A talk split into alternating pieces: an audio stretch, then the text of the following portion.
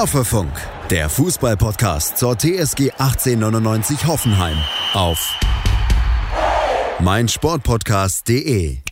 Hallo und herzlich willkommen zu Folge 69 von Hoffefunk.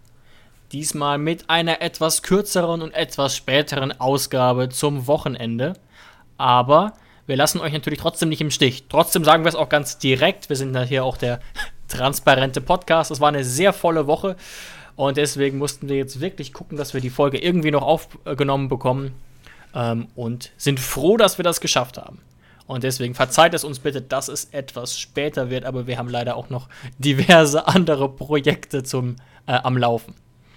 Was natürlich jetzt ein bisschen schade ist und deswegen bin ich besonders stolz, dass wir, dass wir diesen Podcast trotzdem aufnehmen, muss ich mal ganz selbstlobend sagen. Man könnte meinen, wir befinden uns jetzt so ein bisschen in einem Saisonfinale ohne Wert für unsere TSG. Oder Jonas, wie ist bei dir jetzt die, ich sag mal mal, intrinsische Motivation? Wie freudig gehst du ins Wochenende oder ist für dich die Saison eigentlich gelaufen jetzt?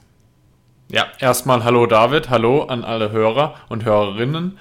Ähm, ja, du sagst es schon richtig. Also wir haben uns ja so ein bisschen erarbeitet, dass wir jetzt ähm, vorm 34. Spieltag, ich gucke gerade so ein bisschen auf dem Spielplan, ich finde kein irrelevanteres Spiel als uns. Und das jetzt rein von der Tabelle her. Also quasi bei uns geht es ja. ja um rein gar nichts mehr. Also wir können ja weder Zehnter noch Zwölfter werden.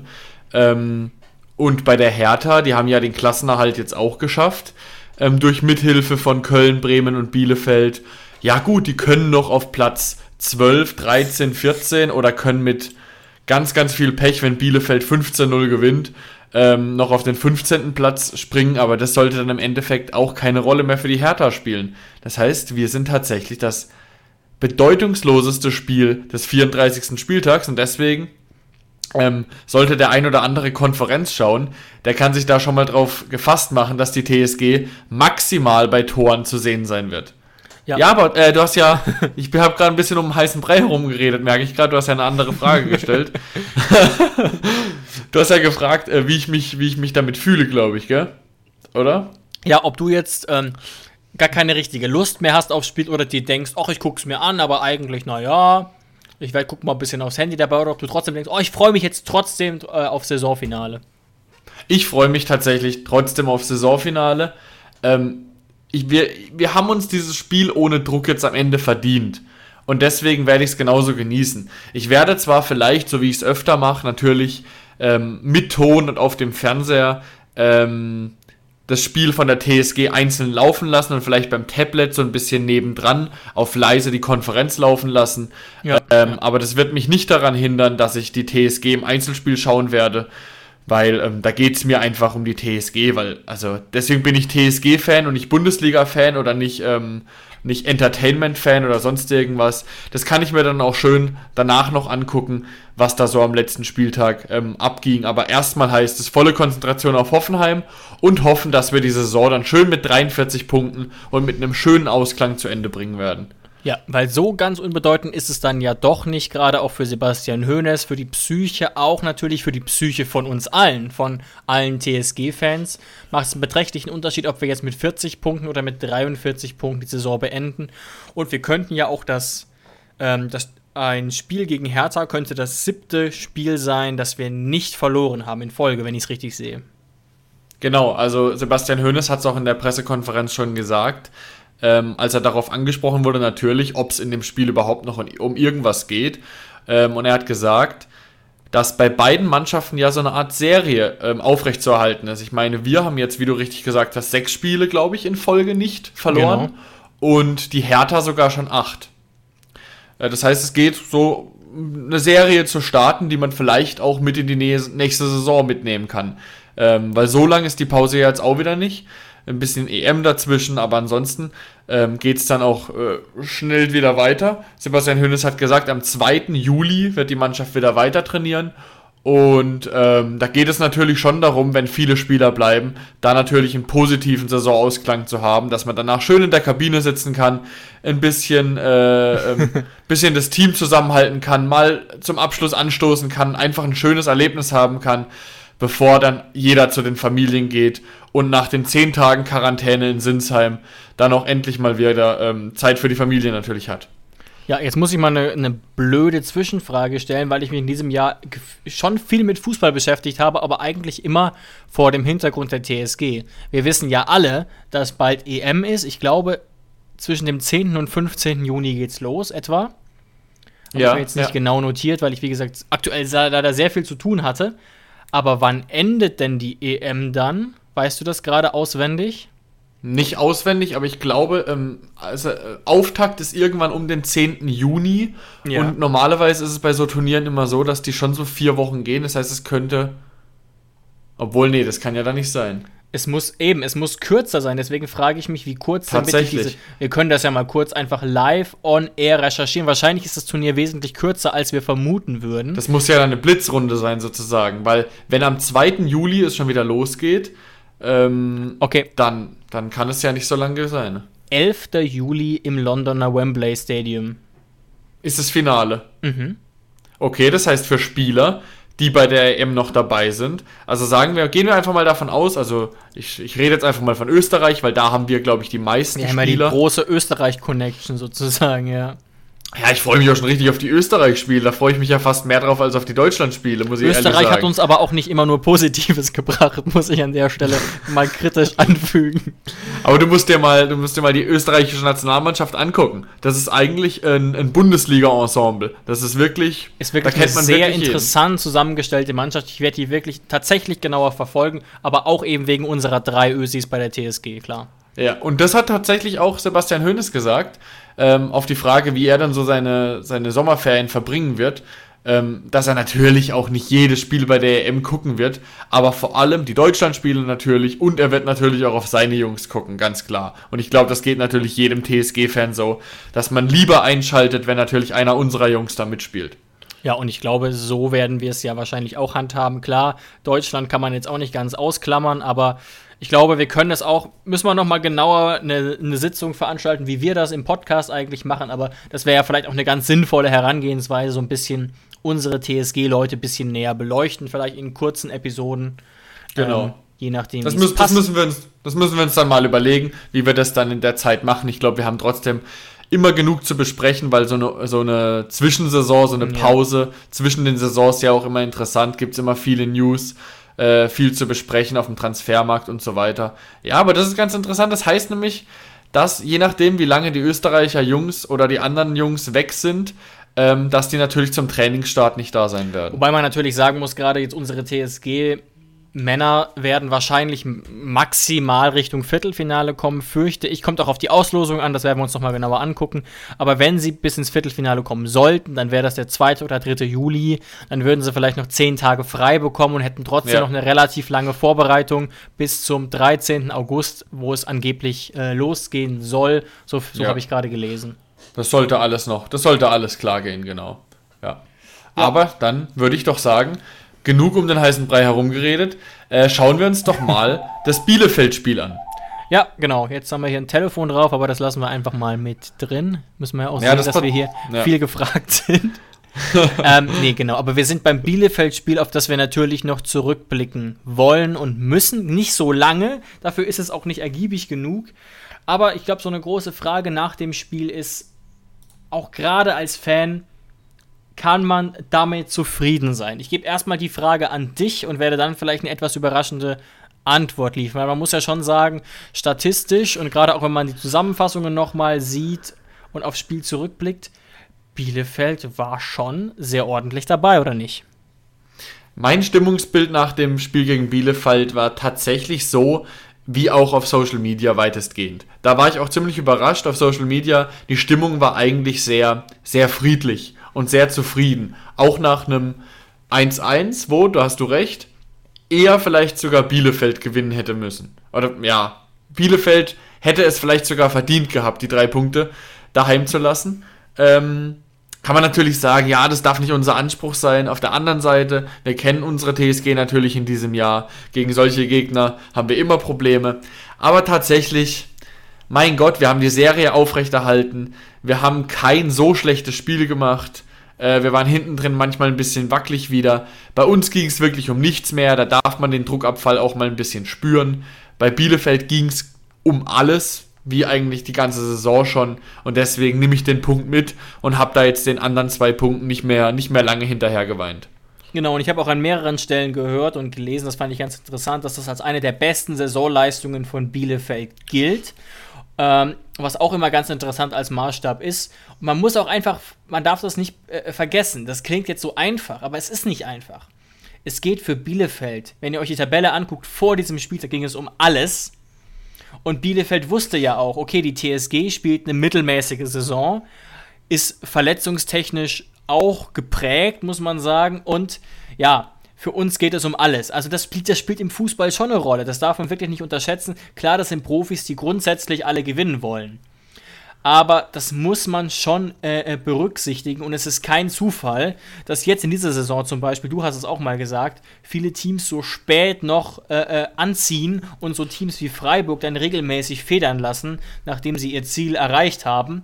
Und bei uns war das jetzt so, ich würde sagen, erkennbar, aber absolut im Rahmen. Das, das war schon trotzdem ein solides Spiel von uns. Und ich weiß gar nicht, ob ich so weit gehen würde zu sagen, dass Bielefeld das gewinnen muss. Ich würde sagen, Bielefeld hatte leichtes Übergewicht, ja. Aber ich finde, der Punkt geht absolut in Ordnung.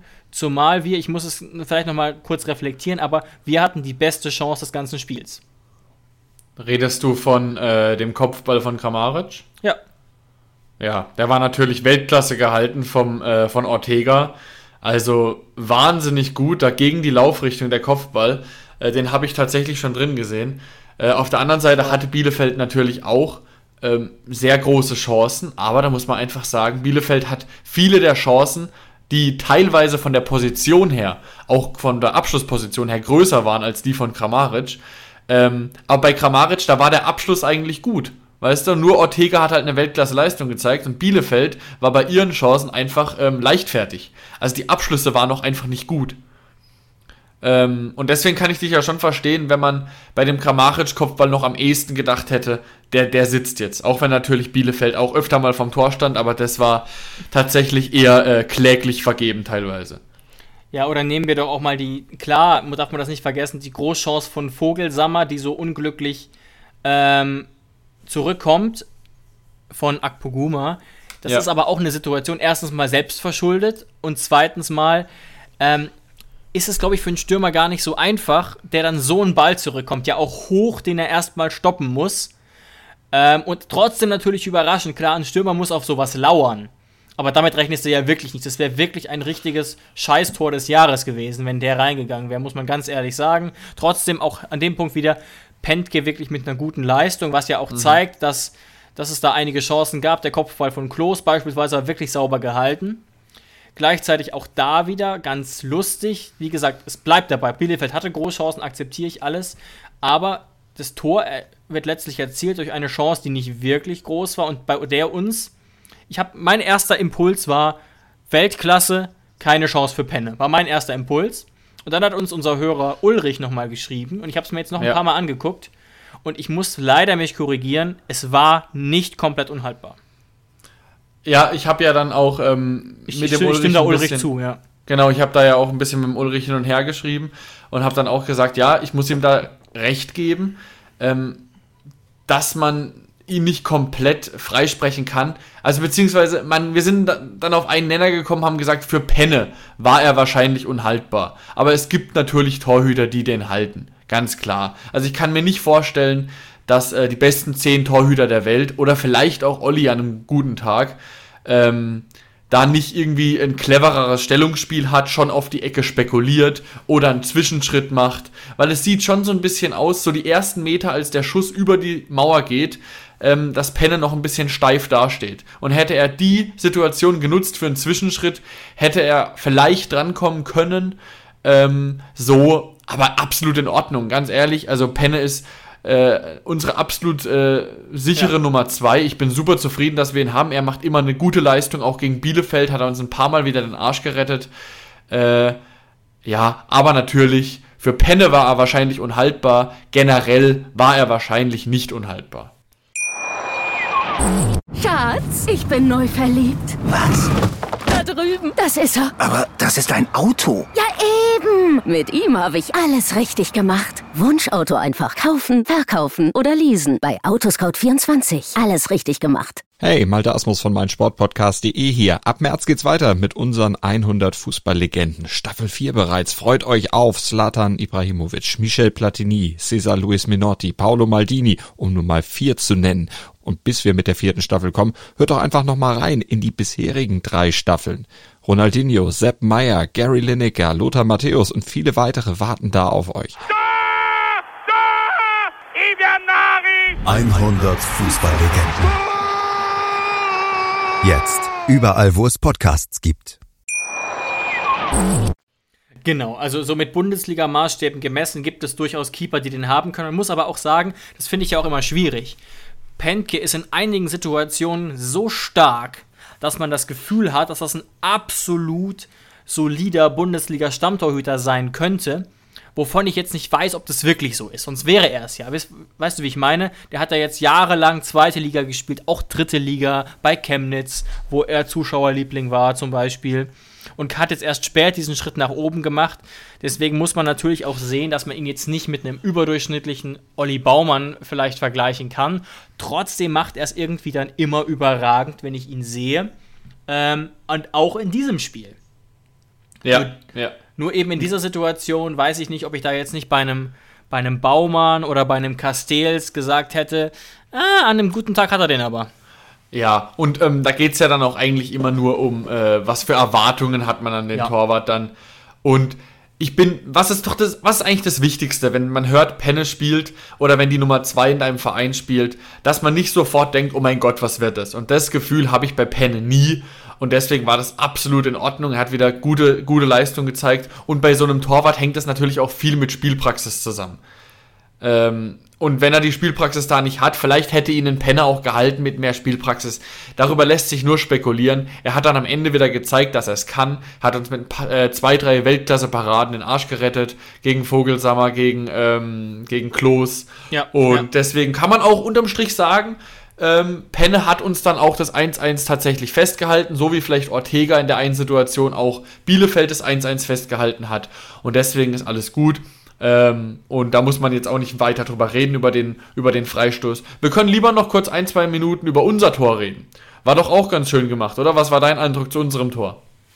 Ja, Wahnsinn. Auch das irgendwie ein überraschendes Tor. Wir schießen generell relativ viele Kontertore. Das war in dieser Situation ja auch wieder gegeben. Und da muss man natürlich ganz ehrlich sagen, da hat die Konterabsicherung nicht so gut funktioniert, sage ich jetzt mal.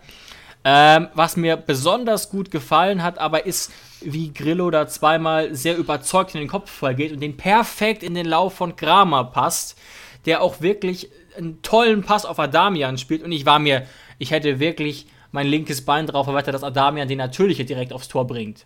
Auf jeden Fall. Das war ganz und schön riskant. Ich wollte gerade sagen, also da muss, das war eine super Entscheidung rückblickend, weil es geklappt hat. Aber dieser Pass, die, diese Entscheidung, die, die Adamian da getroffen hat, war wahrscheinlich schwieriger, als selbst den Abschluss zu suchen. Da bin ich mir ziemlich sicher. Da stehen ja auch noch zwei ähm, Bielefelder, sogar ja, doch zwei Bielefelder mehr oder weniger im Weg. Ich weiß gar nicht, wie das möglich ist. Wirklich perfekt auch, wie Kramer da genau auf Höhe bleibt. Er findet, er findet genau die Lücke. Es war der perfekte ja. Pass. Ich bin mir gar nicht sicher, äh, inwieweit überhaupt Kramer noch mit dem Pass rübergerechnet hat oder ob er eher so ein bisschen schockiert war. Aber dadurch, dass der Pass genau auf seinen linken Fuß kam, hat er sich halt gedacht, oh Ball, den schieße ich mal kurz rein. Äh, Stark. Aber tatsächlich, ja, man, man will sich gar nicht vorstellen, äh, was passiert wäre, hätte Adamian den quergelegt und ein Bielefeld-Verteidiger hätte den einfach gestoppt oder weggeschlagen. Dann wäre das, hätte man sich natürlich äh, den Kopf geschüttelt und hätte gesagt, zieh doch ab. Aber so muss man natürlich für die Aktion Adamian in der Situation eine glatte Eins geben. Und auch Grilic, weil äh, der erste Kopfball, der war einfach nur geklärt, klar, nach einem Eckball. Aber ich traue Grillo schon zu, dass der zweite Kopfball tatsächlich geplant in Grammarics äh, Lauf war. Und deswegen da auch sehr gute Übersicht Absolut. bewiesen. Grilic generell, seit er wieder auf der 6 spielt, ähm, gerade neben Samaseku, gefällt er mir wieder sehr gut. Also man, man sieht einfach, ähm, wir haben jetzt, wo wir wieder in der Innenverteidiger, Innenverteidigung meistens einfach Abwehrspezialisten haben, wie ein Richards, wie ein Posch äh, oder jetzt auch ein Akpoguma, der mir sehr gut gefallen hat. Ähm, ja, seitdem und dann auch noch hast du auch noch einen Samaseku nebendran, der auch alles weghaut und äh, wegstaubsaugt und da merkt man einfach, dass Grillitsch dann befreiter aufspielt, bisschen entlastet ist von Defensivaktionen, seine Pässe spielen kann äh, auf den Flügel und einfach wieder seine, seine Wendungen zeigt wie früher und deswegen Grillitsch gefällt mir wieder ziemlich, ziemlich gut die letzten Spiele auf der 6. Ja, absolut. Ähm, ja, gleichzeitig muss man natürlich sagen, auch gerade wenn man jetzt nochmal das vergleicht, wie viele Chancen Bielefeld hat, wie viele wir hatten. Offensiv geht da sicherlich noch mehr, aber wir haben das ja auch schon so ein bisschen psychologisch versucht zu analysieren. Aber so ein paar Aspekte äh, stören dann doch ein bisschen und das hat uns wieder unser Partner Create Football aufbereitet, die ja da immer sehr zielgerecht nach Statistiken suchen, dass wir in diesem Spiel zum Beispiel nur 31% erfolgreiche Offensivduelle hatten. Sonst haben wir üblicherweise über 40 Prozent. Das war ein ziemlich schwacher Wert, der natürlich auch für die Bielefelder Defensive spricht, die ja generell unter Frank Kramer sehr gut funktioniert. Ähm, und auch, dass offensiv wenig Chancen erarbeitet wurden, dafür wie viele Positionsangriffe wir letztlich hatten. Aber das waren absolut genug Chancen, um das Spiel auch zu gewinnen, muss man sagen. Da würde ich mich jetzt gar nicht so sehr dran stören. Denkt zum Beispiel an diesen Pass von Kader Jabek auf Bebu, der ihn dann äh, nach hinten auf Sko abtropfen lässt. Das hätte Bebu einerseits alleine machen können und auch Skos Chance danach war gut. Ja. Dann hat Grilic ja noch diese eine äh, Chance, wo er da dribbelt. Vielleicht erinnerst du dich auch daran. Mhm, ja. Dann noch Kramaric, 90-prozentige, wenn nicht 95-prozentige und eben unser toll herausgespielter Konter. Also so schlecht war es nicht. Nur mir war halt Bielefeld letztlich einfach zu gefährlich, aber da hat Frank Kramer offenbar gute Motivationsarbeit geleistet und Bielefeld sich gut hinten rausgezogen. Man muss fast sagen, so wie die sich entwickeln, hätten sie den Klassenerhalt wohl mehr verdient als Werder Bremen, auch wenn ja. mir der Abstieg von Werder Bremen irgendwie doch als Fußballfan äh, wehtun würde. Ja, ich glaube, auch so können wir jetzt das Spiel abschließen. Ja. Sind wir zufrieden generell mit dem Spiel? Eher nicht, also zufrieden kann man nicht sagen. Sind wir aufgrund der Situation unzufrieden? Nein, kann man auch nicht sagen. Also das Spiel gibt ja. auf keinen Fall jetzt Anlass, ähm, aufgrund der Situation jetzt irgendwie da äh, weitreichende Probleme äh, rein zu interpretieren. So war es auf keinen Fall. Man muss sich einfach nur überlegen, Biele, Frank Kramer wird auch ähm, motivational an seine Spieler appelliert haben, Leute, das ist jetzt eigentlich das, das Top-Spiel gegen Hoffenheim. Da müssen wir die drei Punkte holen, weil am 34. Spieltag ist es auswärts gegen Stuttgart. Und jetzt schauen wir mal auf die Tabelle. Du hast gesagt, es, beim Abstiegskampf geht es ja um nicht mehr so viel. Es sind ja nur noch Bielefeld, Bremen und Köln, die sich da um die drei Plätze streiten. Ähm, und bei Stuttgart geht es eben noch um was. Stuttgart 45 Punkte. Und wenn Stuttgart noch in diese Conference League will, brauchen sie drei Punkte. Das heißt, wir wären vermutlich der dankbarere Gegner gewesen. Und äh, deswegen ist es wahrscheinlich schon schade gewesen für Bielefeld, dass sie da nicht die drei Punkte mitnehmen konnten. Aber auf der anderen Seite, sie haben sich durch den Spieltag von Platz 16 auf Platz 15 gespielt und haben jetzt am letzten Spieltag alles in der Hand. Anders als Köln, Köln und anders als äh, Werder Bremen. Also da wird es sehr spannend zu beobachten sein. Ähm, ich habe mir auch, so viel noch ganz kurz, ich habe mir auch zum Abstiegskampf danach noch so ein bisschen die Sky-Experten ange, angehört. Mhm. Da war ja mhm. Lothar Matthäus und Didi Hamann, die da so ein bisschen geredet haben und auch Sky 90 haben sehr viel darüber geredet. Und tatsächlich sind viele der Meinung, dass Köln die beste Möglichkeit hat, in der Liga zu bleiben. Also direkt. Weil Köln das vermeintlich leichteste Los hat mit Schalke ja, sicher, 04 sicher. auf drei Punkte. Und viele gehen halt davon aus, dass sowohl Bielefeld als auch Bremen nicht gewinnen. Ja, ähm, weil unentschieden, bei einem Unentschieden von Bielefeld und Bremen, das durchaus realistisch wäre, wäre Köln safe. Genau, ja, tatsächlich.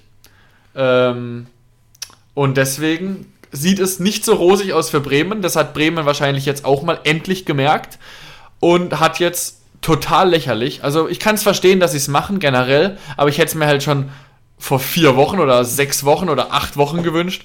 Jetzt am 34. Oder Spieltag. Schon, oder zwei Wochen wäre auch schon besser gewesen. Ja, ey, jetzt am 34. Spieltag Thomas Schaf zurückzuholen oder äh, zu aktivieren und Kofeld vom Hof zu jagen. Ähm, am 34. Spieltag, wo du ihm am 33. oder 32. Spieltag noch eine, noch eine Garantie gibst. Also, sowas lächerliches. Aber da merkt man auch, dass bei Bremen, äh, dass bei Bremen seit Jahren auch nicht vieles rosig läuft.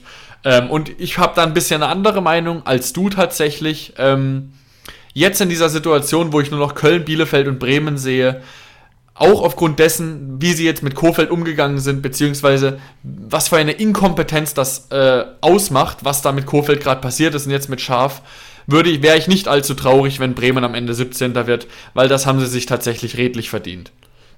Ja, sehe ich leider genauso. Gleichzeitig muss man natürlich sagen, hat Werder Bremen natürlich schon einen Trainer jetzt, der nicht von außen kommt, der war ja technischer Direktor, der kennt das Team deshalb wahrscheinlich sehr gut und ist natürlich auch einer der Top-Trainer der letzten 20 Jahre in der Bundesliga, muss man ganz ehrlich sagen. Ja.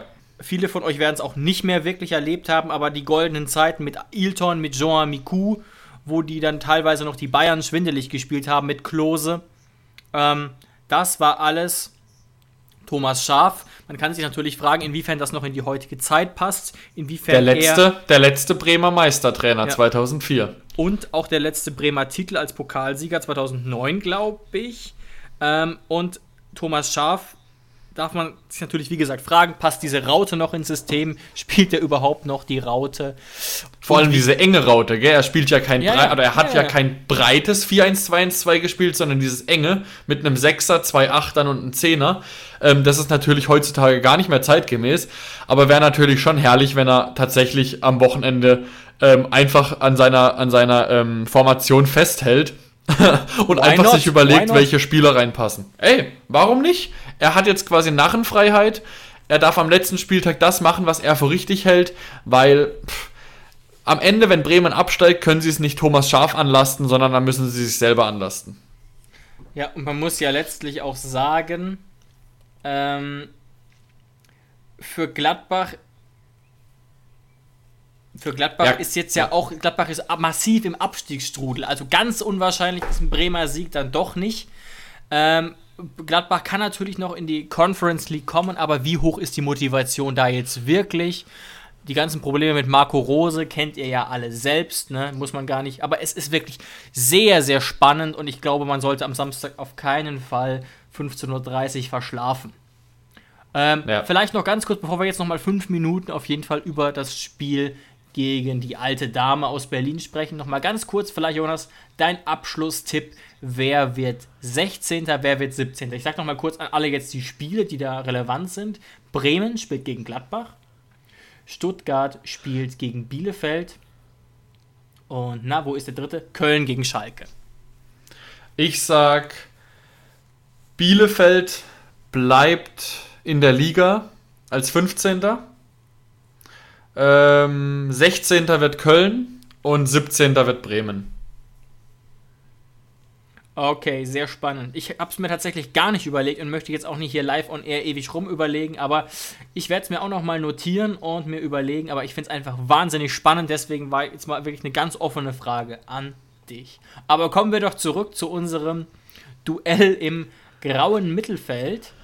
Hoffenheim gegen Hertha.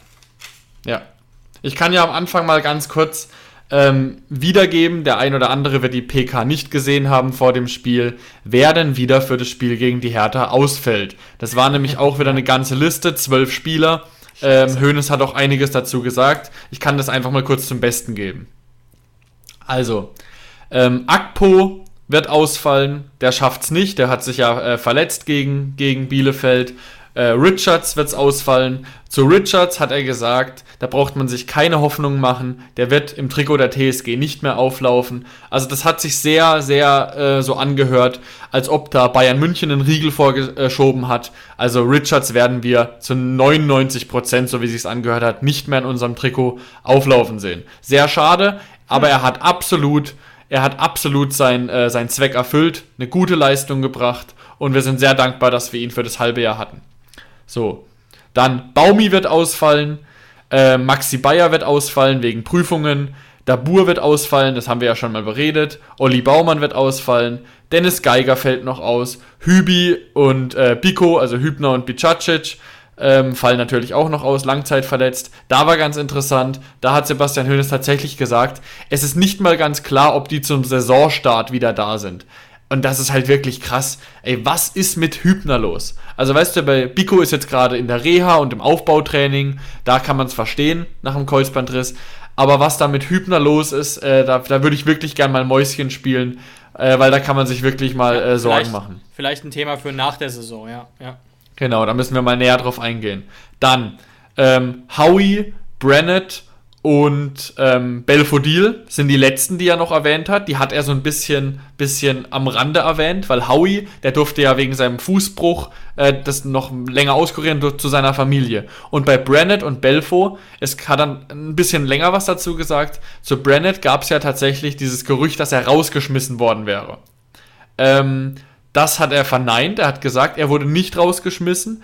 Er hat sich mit Brennett darauf geeinigt, dass er jetzt schon zu seiner Familie kann und Ja, ja. diese, diese, ähm, diese Quarantäne nicht mitmachen muss, weil er ganz ehrlich zu ihm gesagt hat, wie wir es ja auch schon wissen anhand, dem, Saison- anhand des Saisonverlaufs, die Einsatzchancen von Brennett sind so unfassbar gering, dass er zu seiner Familie kann, weil Hoeneß sie nicht brauchen wird. Ist zwar bitter, Die aber ja jetzt werden... auch, die sind ja jetzt auch im Quarantäne-Trainingslager, das kommt ja, Ja, nicht hinzu. also Brandon werden wir nächstes Jahr auch nicht mehr in unserem Trikot sehen, das ist ganz klar. Und das hat mich ein bisschen schockiert, weil da war mir eigentlich noch nicht so klar. Ähm, er hat das gleiche auch zu Belfodil gesagt. Da hat er zwar nicht gesagt, ähm, dass die Einsatzchancen gering seien, aber er hat zu Belfodil auch gesagt, der kann auch schon mal zu seiner Familie. Also ich gehe davon aus, dass bei Belfodil, du hast es ja auch schon mal vor ein paar Wochen gesagt, da stehen die Zeichen auch eher auf Abschied, wenn mich nicht alles täuscht. Krass, aber ich hätte gedacht, dass man die Saison jetzt wenigstens noch beendet und ihn zumindest in den Kader nimmt, aber krass. na- Wir haben natürlich die Leistungsgründe schon mal häufiger beleuchtet, aber gut, nehmen wir jetzt Ja. einfach mal zur Kenntnis. Ist jetzt aber, klingt hart, jetzt auch kein so großes Problem. Wir haben vorne drin Kramaric, Dabur, Adamian. Was ist eigentlich mit Baumi? Ähm, Baumi ist auch noch verletzt, hat er gemeint. Ach Beziehungsweise so, genau. der, Der, ist ja jetzt auch, Ja. genau, Baumi fällt auch wieder aus, genau. genau, der möchte sich, ähm, also selbst wenn er jetzt Einsatzchancen hätte, möchte er da jetzt nichts mehr riskieren, weil der natürlich zur EM fahren möchte. Wurde ja auch ist dann- nominiert. okay. Das genau, heißt, das ist ja dann auch vollkommen in Ordnung, Das dass heißt- man da nichts mehr riskiert. Das heißt, ich gehe fest von Kramaric, ähm, Bebu und Adamian aus, was ich überhaupt nicht negativ finde, finde ich eigentlich sehr Nee. schön ähm, zusammengestellt. Also wir sehen, und das muss man auch immer wieder betonen, auch wenn ich es selber extrem nervig finde, ne? aber auch in neutralen Fußball-Podcasts, die das teilweise durcheinander würfeln, wo ich jetzt auch schon wieder gehört habe, ja, seit ein paar Wochen oder Monaten hat ja Sebastian Hoeneß dann doch wieder alle Spieler zur Verfügung. Nein, das war leider, leider, wir haben es auch immer wieder angekündigt, nie der Fall. Im besten Falle waren es mal nur sechs oder sieben Leute, jetzt sind es wieder über zehn. Es Ja. ist einfach extrem nervig, extrem äh, blöd, einfach auch, weil natürlich, das finde ich ja auch richtig, die Fans, auch wir haben natürlich höhere Ansprüche als Platz 11. Aber das ist natürlich einfach eine beschissene Situation mit so vielen Verletzten, die man in, die natürlich Auswirkungen hat.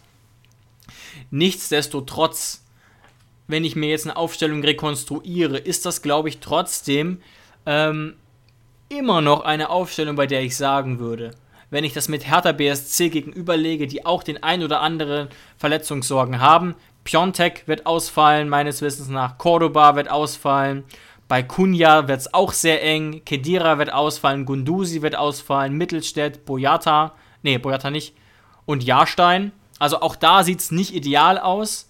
Und Hertha spielt ja trotzdem, obwohl Dada jetzt da ist, gab es den Aufwind ja nur in die Richtung, dass man es jetzt geschafft hat, zu punkten. Weißt du, wie ich meine? Das war ein sehr, sehr, sehr pragmatischer Ansatz, den ich auch absolut legitim finde in der Situation. Auf jeden Fall, deswegen Aber wurde Dardai sehr, geholt. Sehr viele Unentschieden auch beispielsweise. Er hat Ähm, sie stabilisiert, nicht genau. verändert. Er hat, genau, Ja. er hat, es war kein Schritt nach vorne. Es war quasi die, die, die Veränderung von beschissen zu einigermaßen solide und das eben mit einem wahnsinnig, wahnsinnig teuren Kader. Weswegen ich trotzdem sagen würde, wir haben die leichte Favoritenrolle, trotz zwölf Verletzten. Wir sind mehr aufeinander eingestimmt und wir müssen auf jeden Fall ähm, dieses letzte Spiel mit Punkten beenden. Ja, würde ich mich würde auf jeden Fall mir auch ähm, sehr wünschen. Und was äh, zu den ganzen Personalien auch noch gesagt wurde bei der Pressekonferenz, selbstverständlich, man kann sich's denken, der Kader, warum wir jetzt auch dieses Jahr immer das Gefühl hatten, trotz zehn Verletzten, dass immer ein, ein okayer Kader trotzdem dastand, war natürlich, dass wir so einen großen Kader hatten, was natürlich durch die Europa League kam. Absolut. Genau. Und das wurde jetzt auch schon gesagt. Hoeneß und Rosen werden sich zusammensetzen und werden daran arbeiten, den Kader massiv zu verdünnen. Das heißt, da wird es einige kosten. Wir haben ja jetzt schon äh, zwei neue Transfers. Also wir haben Stiller und wir haben ähm, Raum, Raum für ja. die nächste Saison. Raum übrigens, ein, da gehen wir auch nochmal wann anders drauf. Ein, eine unfassbare Zweitligasaison, können wir uns wirklich drauf freuen. Wir haben den Messi des diesjährigen äh, Zweitliga-Fußballs verpflichtet, muss man wirklich so sagen. Wahnsinniger Wenn Saison Messi Außenverteidiger wäre, zumindest. nee, aber so, wirklich eine, er, wahn, eine wahnsinnige Saison. Ja, ich glaube, Schreuder denkt manchmal, dass Messi Außenverteidiger wäre, aber dann wird er wieder äh, zurechtgewiesen. Nee, also anderes Thema. Raum spielt natürlich eine überragende Saison ja. und führt natürlich auch, aber das ist nochmal beeindruckender, wenn man ja einfach sieht und weiß, dass niemand mit dieser starken Saison von Fürth gerechnet hätte. Genau. Das ist ja so ein Team, genau. Mittelfeld, vorderes Mittelfeld, die haben sehr gute Chancen auf den direkten Aufstieg oder die Relegation. Platz 4 ist ja schon ausgeschlossen. Ja. Und da spielt natürlich David Raum eine große, große Rolle. Das wird auch Thema nach diesem Spiel am Samstag gegen Hertha BSC Berlin.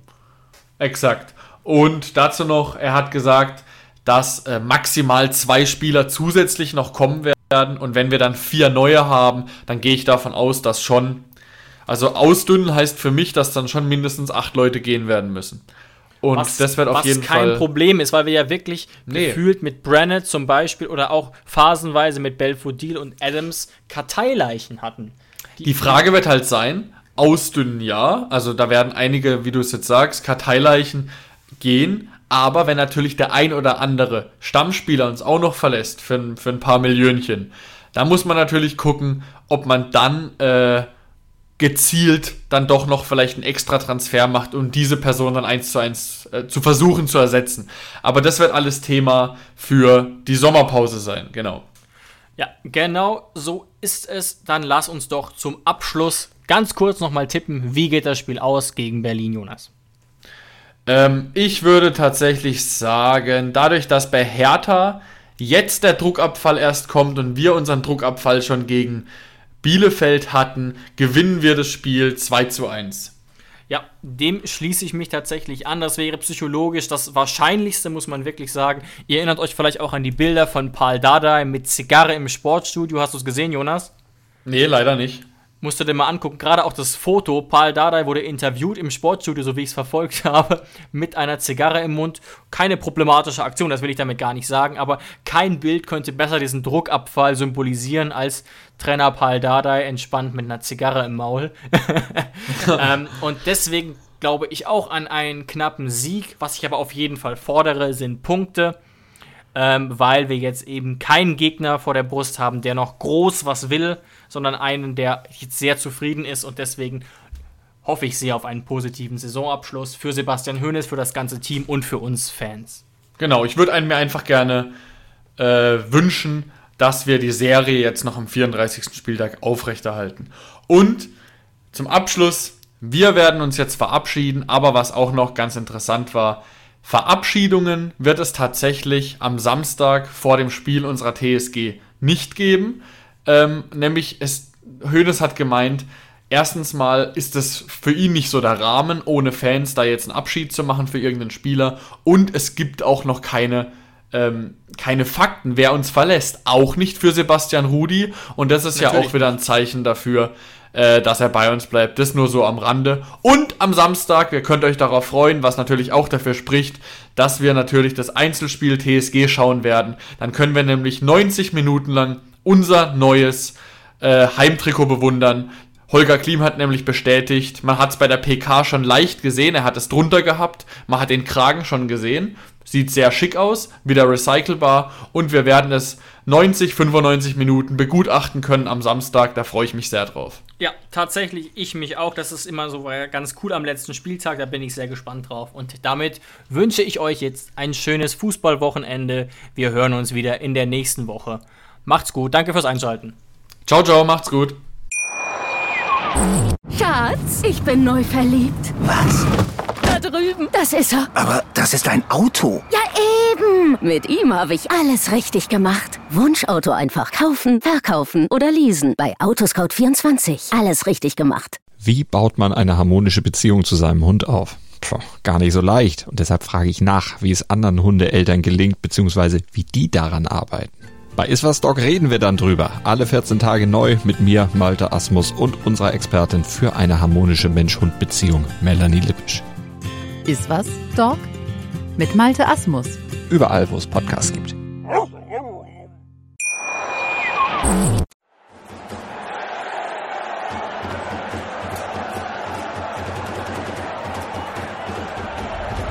Hoffefunk, der Fußballpodcast zur TSG 1899 Hoffenheim auf meinsportpodcast.de. Schatz, ich bin neu verliebt. Was? Da drüben. Das ist er. Aber das ist ein Auto. Ja, eben. Mit ihm habe ich alles richtig gemacht. Wunschauto einfach kaufen, verkaufen oder leasen. Bei Autoscout24. Alles richtig gemacht.